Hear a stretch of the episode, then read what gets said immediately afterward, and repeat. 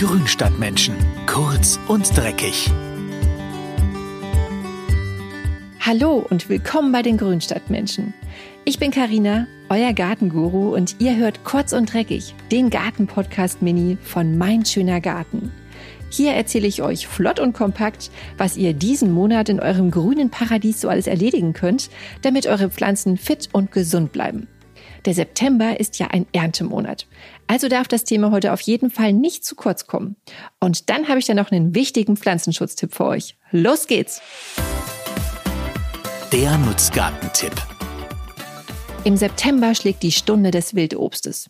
Jetzt reifen die ganz besonderen Delikatessen. Im Süden der Holunder und im Norden der Sanddorn. Beide Beerenarten sind sehr speziell, unheimlich gesund und vielseitig in der Verarbeitung. Die glänzenden schwarzen Holunderbeeren, die botanisch eigentlich Steinfrüchte sind, entwickeln sich aus den weißen Doldenblüten des schwarzen Holunders, Sambucus nigra. Standet man die nicht ab, um zum Beispiel Holunderküchlein daraus zu backen oder Sirup anzusetzen, fällt die Ernte an einem älteren Holunderstrauch recht üppig aus. Bis zu 20 Kilo können da schon mal zusammenkommen. Am einfachsten schneidet man beim Ernten die ganze Dolde ab und zieht die Beeren dann mit einer Gabel vorsichtig von den Fruchtstielen. Kleiner Tipp von mir, wer keine blauen Finger mag, der sollte bei der Holunderbeerenernte lieber Handschuhe anziehen.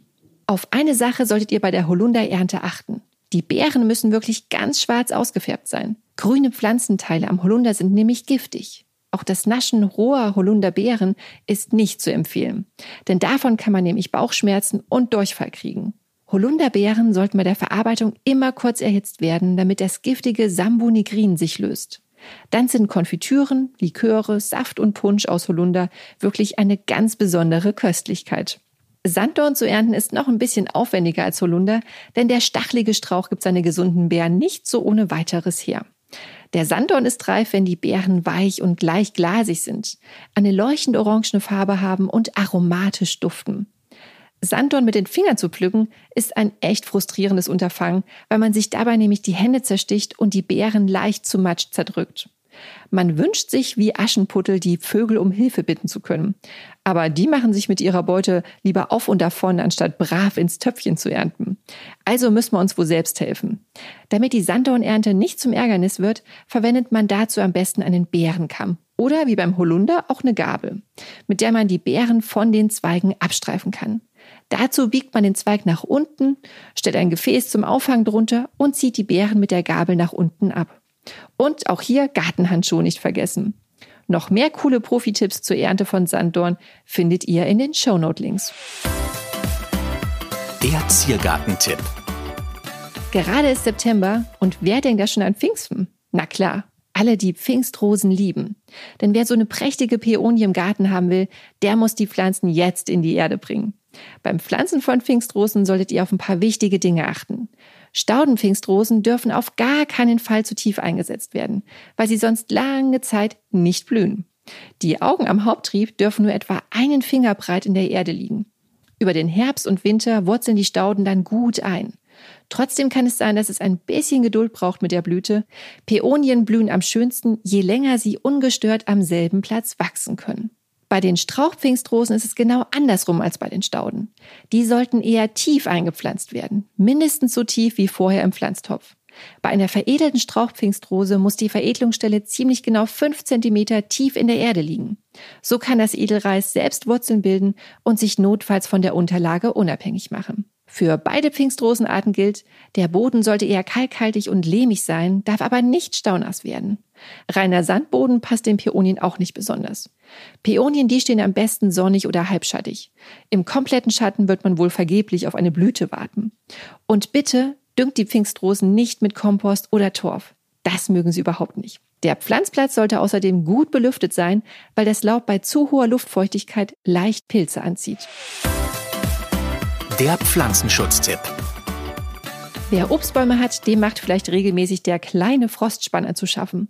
Dieser unauffällige graue Falter hat unheimlich hungrige Nachkommen, die einen Obstbaum im Frühling ratzekahl fressen können. Als Mittel der Wahl gegen den Frostspannerbefall werden im Obstbau Leimringe eingesetzt.